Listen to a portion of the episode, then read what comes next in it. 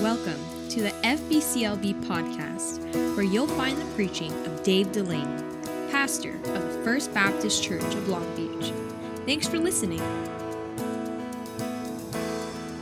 Romans chapter number one, verse number fourteen, fifteen, sixteen, and seventeen this morning for our scripture reading. I am debtor both to the Greeks and to the barbarians, both to the wise and to the unwise. So, as much as in me is, I am ready to preach the gospel to you that are at Rome also. For I am not ashamed of the gospel of Christ.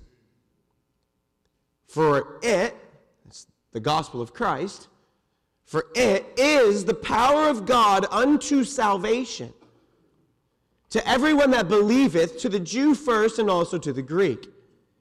For therein is the righteousness of God revealed from faith to faith, as, as it is written, the just shall live by faith.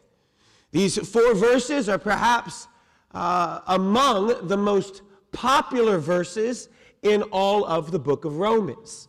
We've already said this, but verse number seventeen is actually the key verse that unlocks the door to the rest of the chapter. It's, it's kind of the verse that you really got to be able to wrap your mind around and understand in order to understand everything else that Paul is saying later.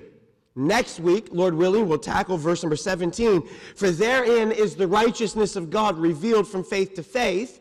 For as it is written, the just shall live by faith. Man, how important is it for us to have faith in our lives? Where should we put our faith? Who can we put our faith in? All those questions we'll attempt to answer next week. For today, it'll be verse number sixteen. For I am not ashamed of the gospel of Christ. For the gospel of Christ is the power of God unto salvation to everyone that believeth. This is the Apostle Paul writing this. Seems interesting, doesn't it? That if you were not ashamed of the gospel, that you would not have to say that you were not ashamed of the gospel. If, if you were bold in the gospel of Christ, if you were never embarrassed of it, if you were never ashamed of it, if it never made you kind of wonder, should I say something, should I not say something? If you never felt those feelings, well then you would, you wouldn't have to say, I've never felt those feelings. As a matter of fact, the reason why you would say that is because perhaps you have been ashamed of it. I wonder for you and for me, what is it about what God is doing in our lives? What is it about God's purposes for our families? What is it about what God is asking us to do, perhaps as it relates to our children or our parents or forgiveness or our job, whatever it may be? What is it that you and I are ashamed of? Well, if somebody found out that I went to church, oh boy, right?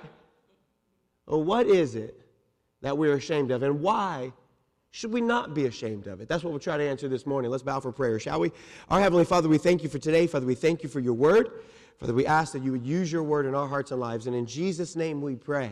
And all the church said together, amen. Amen. Last week we ca- we tackled verse fourteen, verse fifteen. Man, we said verse fourteen, this is Paul saying that he wanted to be faithful to the obligations of the gospel. I am debtor. He's not a debtor to God.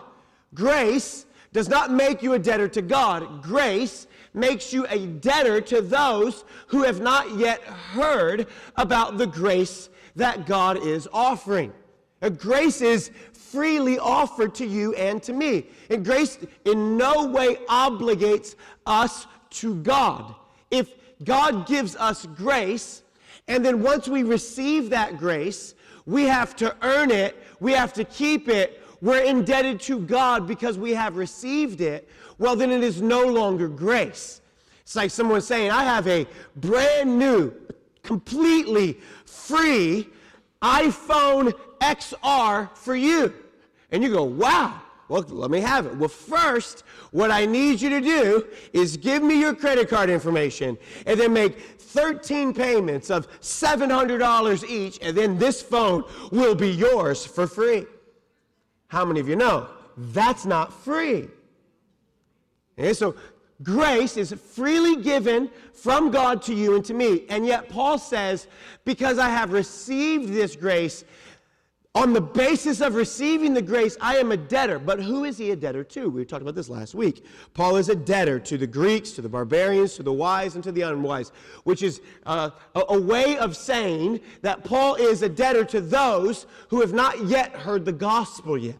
Because those who have not yet believed on the Lord Jesus Christ, those who have not yet been saved, those who have not yet, by faith, through grace, accepted the Lord Jesus Christ as your Savior, Paul says, I'm obligated to tell the people in my life about the good grace of God Almighty. Then we said in verse number fifteen last week that he was fervent for the opportunities of the gospel. Look at verse number fifteen. So, okay, so because he has this obligation, so, or this is what the hinge is, so, as much as in me is, I am ready to preach the gospel to you that are in Rome also. We said Paul was two things in that verse, two things that are lacking today.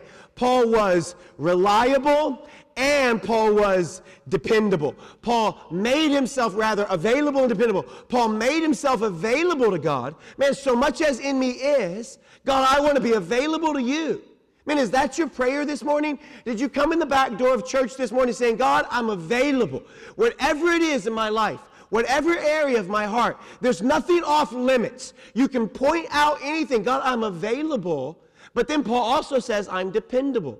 So much as in me is, I am ready to preach the gospel to you that are at Rome also. Then we ended last week with this really big question. What is your Rome? Remember, Rome, this is this is not a good place to go. This is not a place that's friendly toward Christians. And yet Paul says, I'm ready to go there, the hardest place. What is that hard place for you to preach the gospel, to talk about Jesus, to talk about the good things that God is doing in your life? What is that hard place?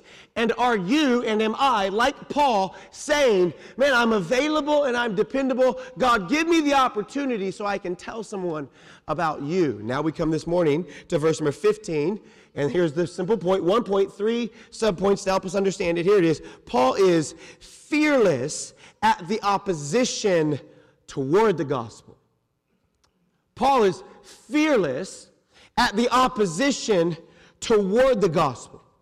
Paul says, the reason that I do not have to be afraid, the reason I do not have to be Uh, embarrassed. The reason I do not have to feel shame or guilt. The reason, the basis for this freedom from shame and guilt and embarrassment, the basis of that, the foundation of that is the gospel of the Lord Jesus Christ. Every person in this room knows what it is like to be embarrassed about something. Chances are, if you think about just your last week, there was probably an event that caused you to turn a little blush in the cheek. Maybe you misspoke at the office. Maybe you uh, overextended, overpromised something. We all know what it's like to be embarrassed. Never forget preaching one of my first sermons I've ever preached. I stood up, began to preach. Man, I thought I was going really good. I thought things were going really well. And then I noticed down in the front row, my youth pastor was sitting, and he's sitting on the front row, and he's trying to get my attention. And I thought he was trying to get my attention because I was doing so good. And he was like, trying to get my attention. Way to go, Dave. Keep it up. You're doing awesome. But he's not. He's doing this. And then he goes, your zipper is down. And that's an embarrassing moment, never to be forgotten in the course of public speaking. Never lose that lesson, right? And so many times we find ourselves in, in positions and in situations where we're embarrassed, where we're ashamed. So suppose somebody brags to their friends at how they can outrun all the other kids at school. They can outrun everybody in the neighborhood. So the kids in the neighborhood, the kids at school, set up a race. They they bring along this, this new kid who you, you didn't know. Man, they just put you on the line. Mark, get set, go. And man, off you go running your race. And you were bragging about how you could beat everybody in the race. But then you lose that race in front of the entire school. That's, that's embarrassment he feels. That's shame that you feel. So suppose you put a lot of stock into how you look. Having your hair done the right way, having your clothes in, in perfect taste. And so you're in, you're invited to a party. You check with other people who are going to the party, who you assume are reliable counselors or advisors, and they tell you about what to wear, they tell you about what to look or how to look. But when you show up, you realize that you're dressed totally wrong for the occasion. Well, what are you in that moment? As soon as you walk into the room, realizing you're dressed totally wrong for the occasion, man, you are, you're embarrassed. You're ashamed. Maybe you put all your stock and all, all your confidence in investments and stock options.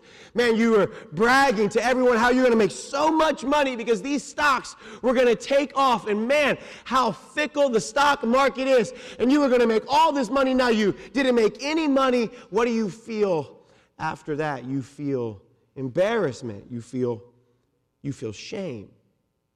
Well, why do you feel embarrassment? Why do you feel shame? Because all of these things where you put your confidence, where you put your trust, where you put perhaps even your hope or identity, you put your confidence in them and they failed you. And because they failed you, you feel embarrassed. Why? Because you put your confidence and trust in them. So what is it then that keeps us from being ashamed? What is it that keeps us from feeling embarrassed? What is it that keeps us from feeling guilt? Well, one answer would be achievement, right? Ha- have faster legs. Have better advisors at what you're supposed to wear to the party. Keep more people informed on your financial making decisions. Just make sure you can keep it all together. Be strong enough, be wise enough, be savvy enough, be crafty enough, be ahead of everyone else, and you can get ahead of them so that way you never have to feel embarrassed. So, so in other words, the only way then to go through the rest of your life trying to stay ahead of everyone else is to avoid any kind of feeling of shame or guilt, avoid any moments of transparency, avoid any type of, of honest uh, consideration for someone to help you. In, in other words, keep yourself in the best light possible. Never let anyone know that you're having a bad day. I wonder, is that is that possible for you? Because that just sounds exhausting. As I, I know the times in my life when I've tried to act like I've got it all together, those are the times, man, where I feel myself coming unraveled. Anybody else in the room feel like that? Man, the times in my life where I feel like I have to make sure I have it all put together so that way everyone thinks that I can be the perfect parent. Man, those are the times, man, I feel it all coming unravel. My kids acted out in the store, and now I feel all embarrassed because of the person behind me. Man, you, you have to go through life, in other words, trying to avoid, trying to overachieve. I wonder if this is what Paul has in mind in verse number sixteen when he says, "For I am not ashamed." I wonder if he has in mind, keep yourself from ever being ashamed. Don't ever let anyone know that you need help, and never let your guard down, and always, always stay ahead of the crowd. I wonder if that's what he means. I wonder if Paul means when he says, well, look, I'm not ashamed of the gospel. I wonder if he means by that, I've never let anyone see the dark side, the, the back side, the, the struggle, the fight. I, I've never let anyone see the, the real me. Is it, is it, here's the word, right? Authentic. I've never let anyone see me authentically who I am or for who I am. Well, in fact, if you read the Bible, if you read anything about the Apostle Paul's life, it's actually just the opposite. You know, and, and Paul, in his writings, instead of always trying to paint himself in a good light, do you know what the Apostle Paul said about himself? The Apostle Paul said, I am the chiefest among sinners. I'm the chiefest among sinners, which is like out of all the sinners in all the world, in all the places, I've got all of them beat. Paul said that about himself. You can read in Second Corinthians chapter number eleven. I think you have it in your notes, verse number twenty-three. And I, I am more, in labors more abundant, in stripes above measure, in prison more frequent, in deaths often. Of the Jews, five times I received forty stripes, save one. Thrice was I beaten with rods. Once was I stoned. Thrice I, sh- I suffered shipwreck. A night in the day, in uh, a night in the day, I have been in the deep, in journeys often, in perils of water, in perils of robbers, in perils of my own countrymen, in perils by the heathen, in perils in the city, in perils in the wilderness, in perils in the sea. How many of you get the point? Paul's been in a lot of difficulty. Paul Paul's gone through a lot of heartache. Paul has been put in a lot of difficult positions in his life. So in other words, Paul's way of not being ashamed was not him trying to keep himself always in the best light, never having a bad day, always pretending that he was savvy enough, always trying to overachieve, making sure everybody always liked him, and making sure he always had everyone's approval. This wasn't the way the Apostle Paul went through life. No, instead, the Apostle Paul went through life by saying, verse number sixteen, look at it with me again, "For I am not ashamed." Well, so how then? If it's not achieve, okay, Pastor, if it's not overachieving, if it's not avoid letting anybody know that you're having a difficulty or that you're struggling, if it's not those things, well, then what is it that keeps us from being ashamed? Well, it's three things. Number, notice number one. Notice number one. Man, notice the subject. The subject for why the Apostle Paul is not ashamed. Look at it again, verse number sixteen. "For I am not ashamed of myself." Is that what he said? Yes or no? Oh, with like four people and help me out. Okay. Is that what he said? Yes or no? No, that's not what he said. For, for I am not ashamed because I've done everything perfect. Is that what he said? Yes or no? No.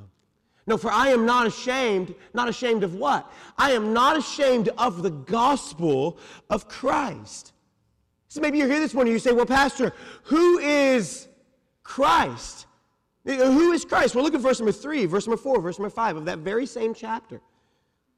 Concerning his son, speaking of God, concerning his son, God's son, Jesus Christ our Lord, which was made the seed of David according to the flesh, and declared, so Jesus was, declared to be the Son of God with power, according to the Spirit of holiness, by the resurrection of the dead, by whom we have received grace and apostleship for the obedience to the faith among the nations for his name. So Paul has already answered the question of who Jesus Christ is.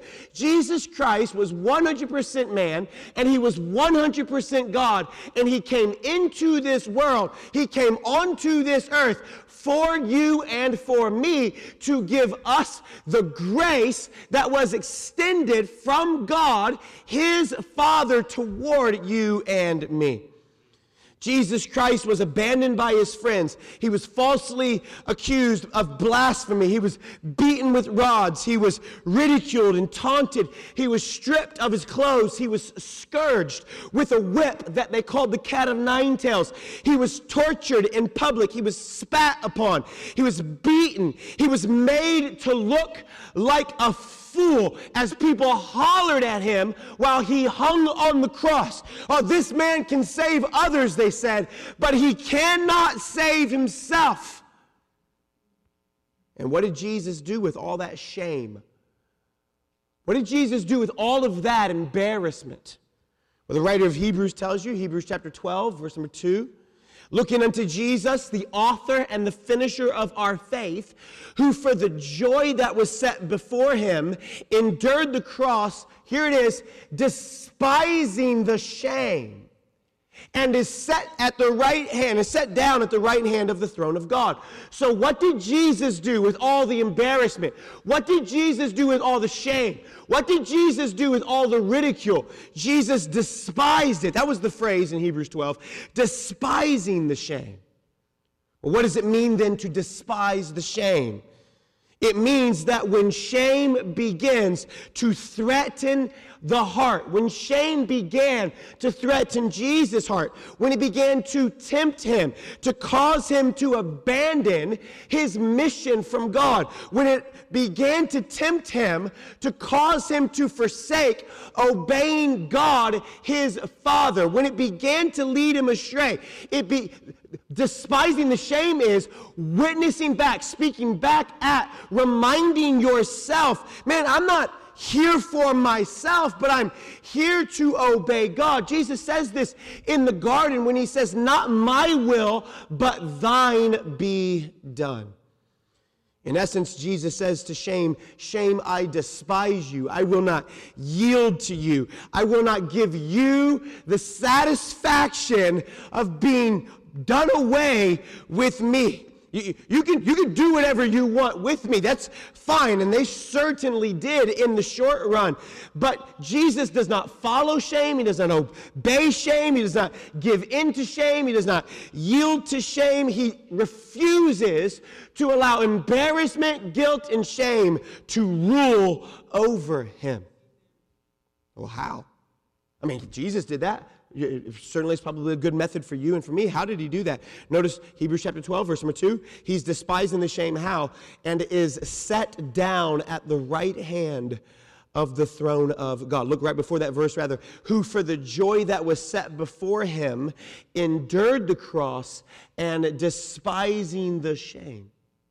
So he set his heart, look here, he set his heart on something that was not support for the present, and instead he put his heart on something that was joy for the future. Who was Jesus' joy for the future? That was you. That was me. Who for the joy that was set before him, he endured the cross. What was the joy in the cross for the Lord Jesus Christ? This is it. The joy in the cross for the Lord Jesus was that he was obedient to God his Father, and he made a way for you and for me to have access to God through himself. So though he was being, look here, though he was being shamed, though he was being embarrassed, though he was being mocked, Jesus was not ashamed. You understand the difference? Though he was being shamed, though he was being embarrassed, though he was being mocked, Jesus was not ashamed. He was not embarrassed. He was not mocked. He did not lose that love that he had for you and for me, and he did not lose that willingness to be obedient to God his Father. Where did he get that love? Where did he learn that love? He learned it from God his Father. For God so loved the world that he gave his only begotten Son, that whosoever believes believeth in him should not perish, but have everlasting life.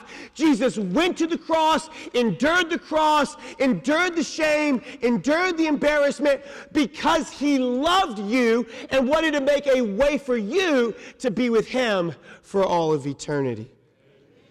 Paul says, I am not ashamed of the gospel of Christ. Listen, if it were the gospel of Dave Delaney, you would have a lot to be ashamed of. And before you're too hard on me, like, yeah, that pastor, I know stuff about him. If it were the gospel according to your name, you would have much to be ashamed of as well. But it's the gospel according, I am not ashamed of the gospel of Christ. That's the subject. Notice number two, the sufficiency. Why? So, so, so how is the gospel of Jesus Christ, the life, death, burial, and resurrection of Jesus, how is this enough to not cause us to give into shame? Go, why is it enough that we do not have to give into embarrassment or to guilt? Well, here's why. Because it is the power of God for salvation. Do you see it in your verse? Look at verse number sixteen. I am not ashamed of the gospel of Christ. That's our subject. Because of the sufficiency of the gospel, the sufficiency of the gospel, the completeness or or or the, the, the, the complete the wholeness of the gospel, in that it does what? In that it is, the gospel is the power of God unto salvation. In other words, the gospel, Paul says here, supplies two things that everyone craves.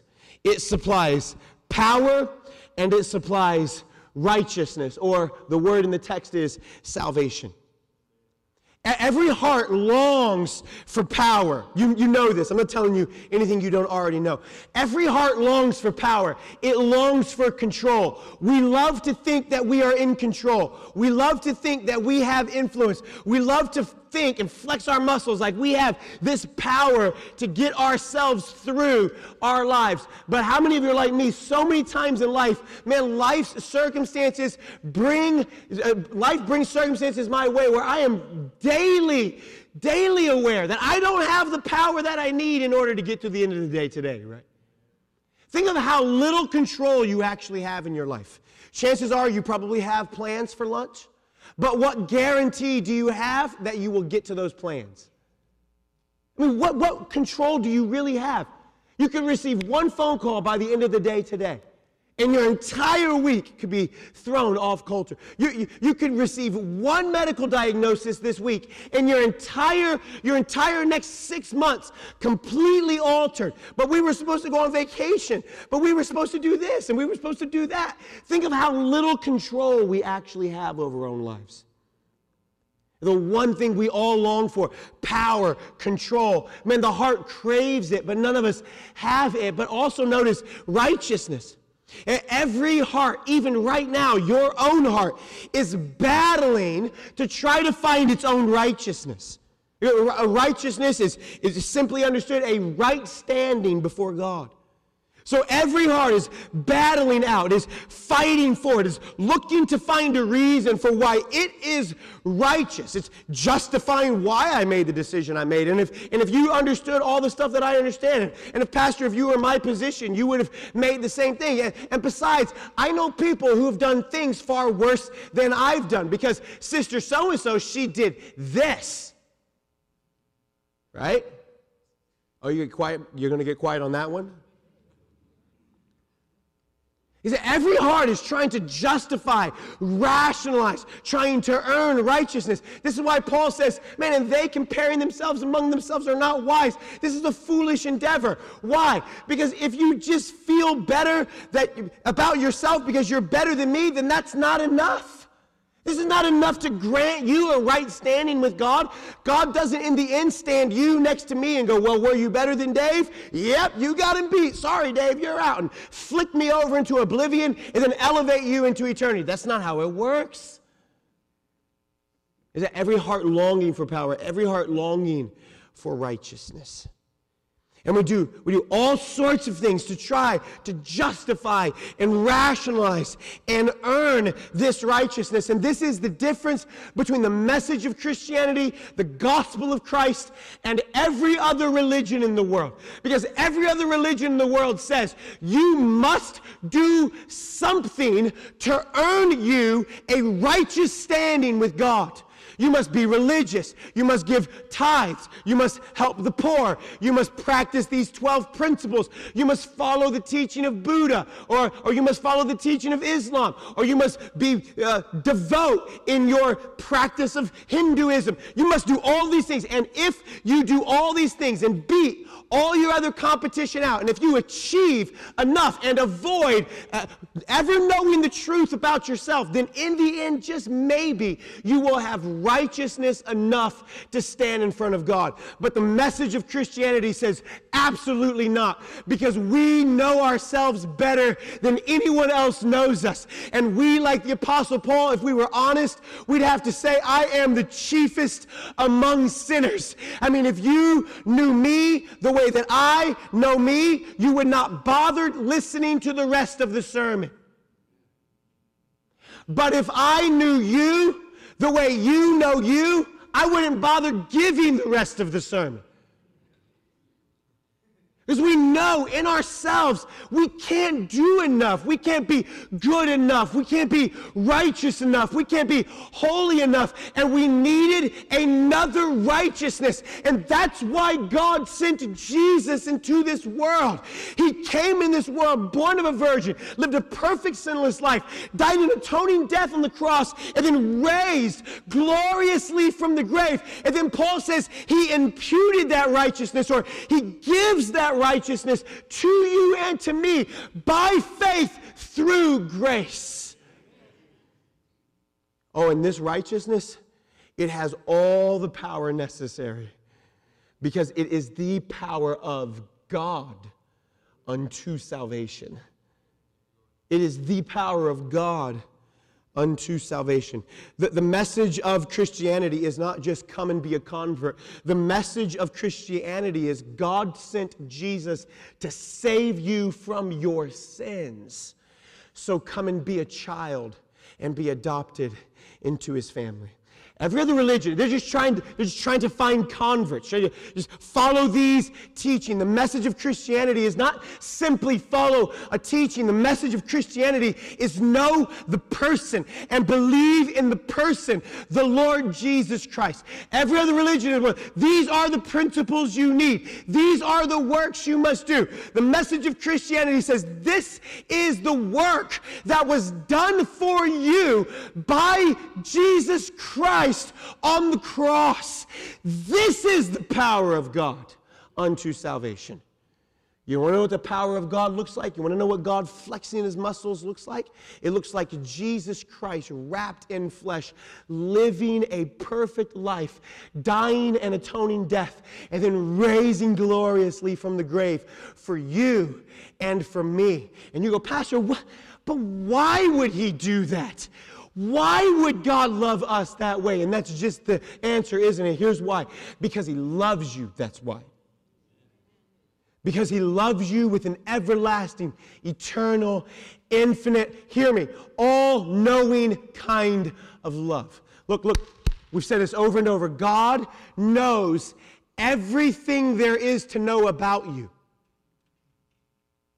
And he loves you anyway. God knows everything. God knows every thought. God knows every word. God knows every deed. God knows everything about you, and he still chooses to love. Even the ugly parts, he still chooses to love you. He still chooses to send his son to die for you. This is the sufficiency of the gospel. This is the power of God. It's seen in the Lord Jesus Christ.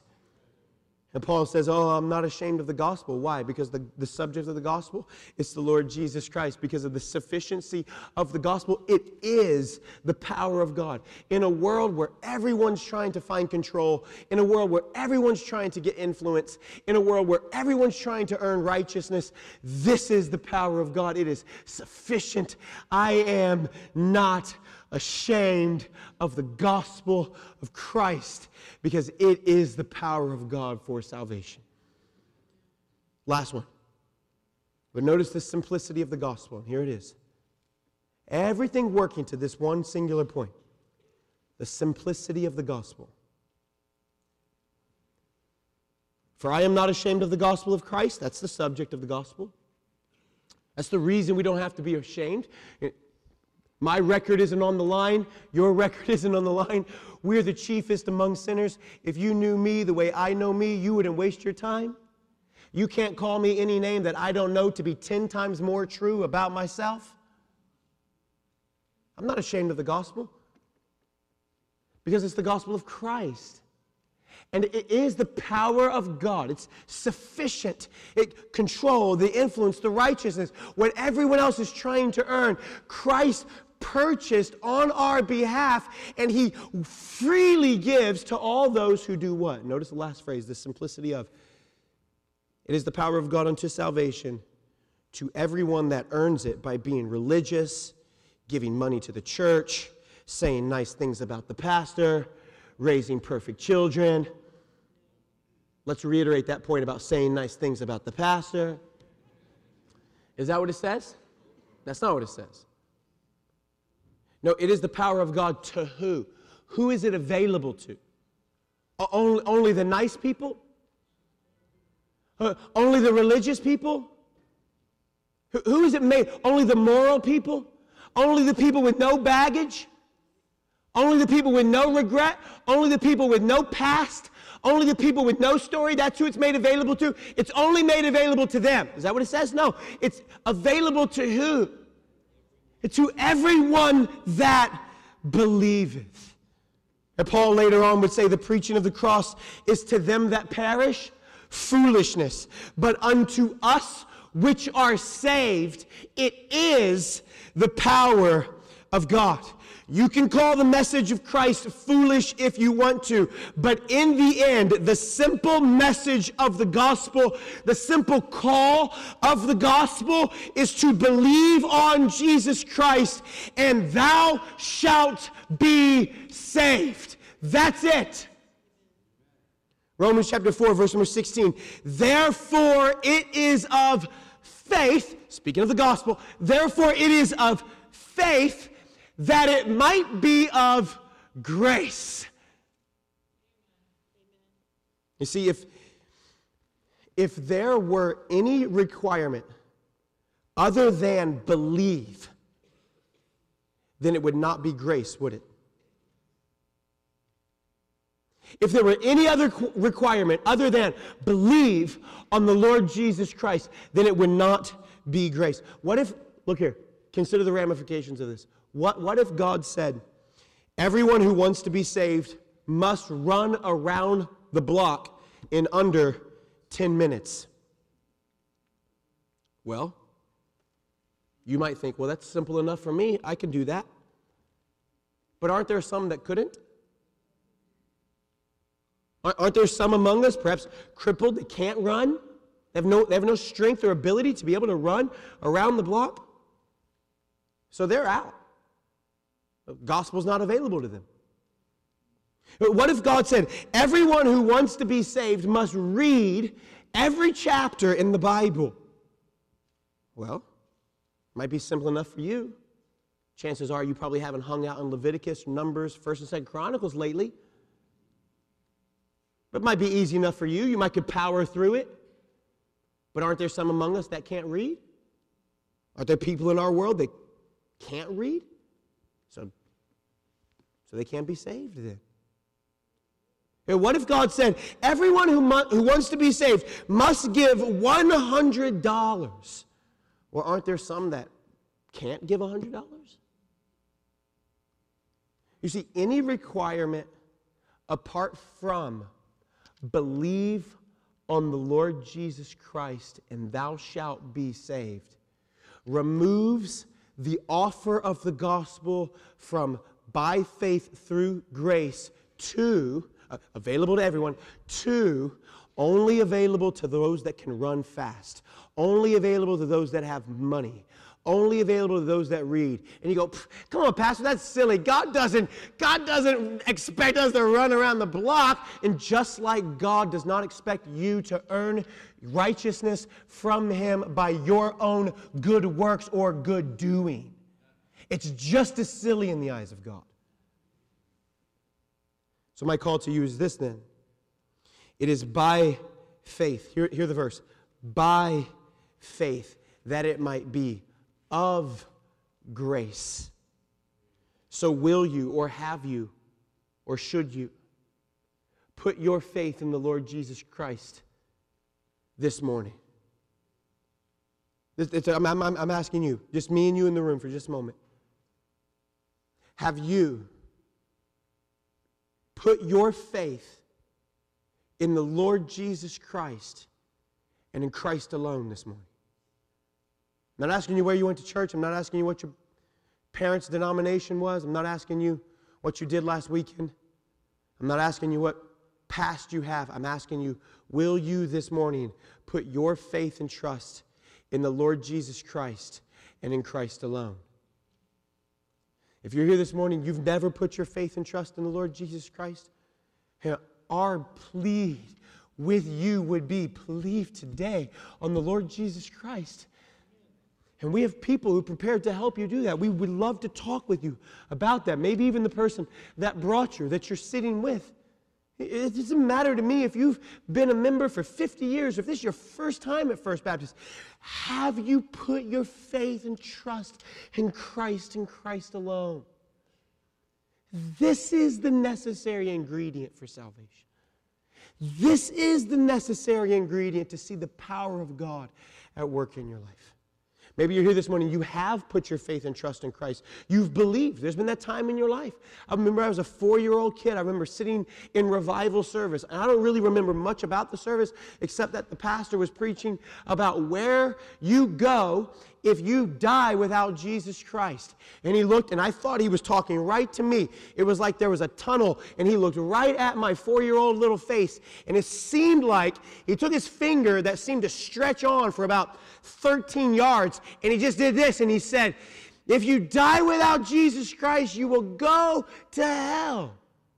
And I remember sitting there as a four-year-old boy, listening to that going, I, I don't want to go there. I leaned over to my mom, and I grabbed my mom's hand, and I said, I don't want to go there. She shared some verses with me I didn't completely understand. Later on that evening, I'm laying in bed. I couldn't go to sleep. I started crying. My mom walked by the room. My dad walked by the room, said, be quiet, go to bed. And then my mom walked by the room. Mom's always more compassionate. My mom walked by the room, said, David, why are you crying? I said, because if I do not believe in Jesus, then I have to go to hell. And I can't go to heaven with God. And I can't go to heaven with you and Dad. I mean, she picked me up out of bed. She took me into the living room. She opened the Bible. She showed me from the Bible what Jesus did on my behalf. And man, as a four-year-old boy kneeling down in my living room, I accepted the Lord Jesus Christ in my, into my heart to be my personal Lord and Savior. Has my life been perfect? Has my life been perfect? Ho, ho, ho, ho. Hold on, hold on, hold on. Has my life been perfect? Nope. Yeah, yeah, you're a pastor, though. You don't do stuff as bad as I do. Oh, listen. If you knew me the way that girl right there knows me, you wouldn't say that? No, no.